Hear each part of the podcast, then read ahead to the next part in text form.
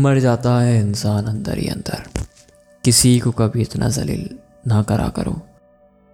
कभी कभी हम हँसी मज़ाक और जानबूझकर वो बातें कह जाते हैं, जिनका कहना ज़रूरी था भी नहीं।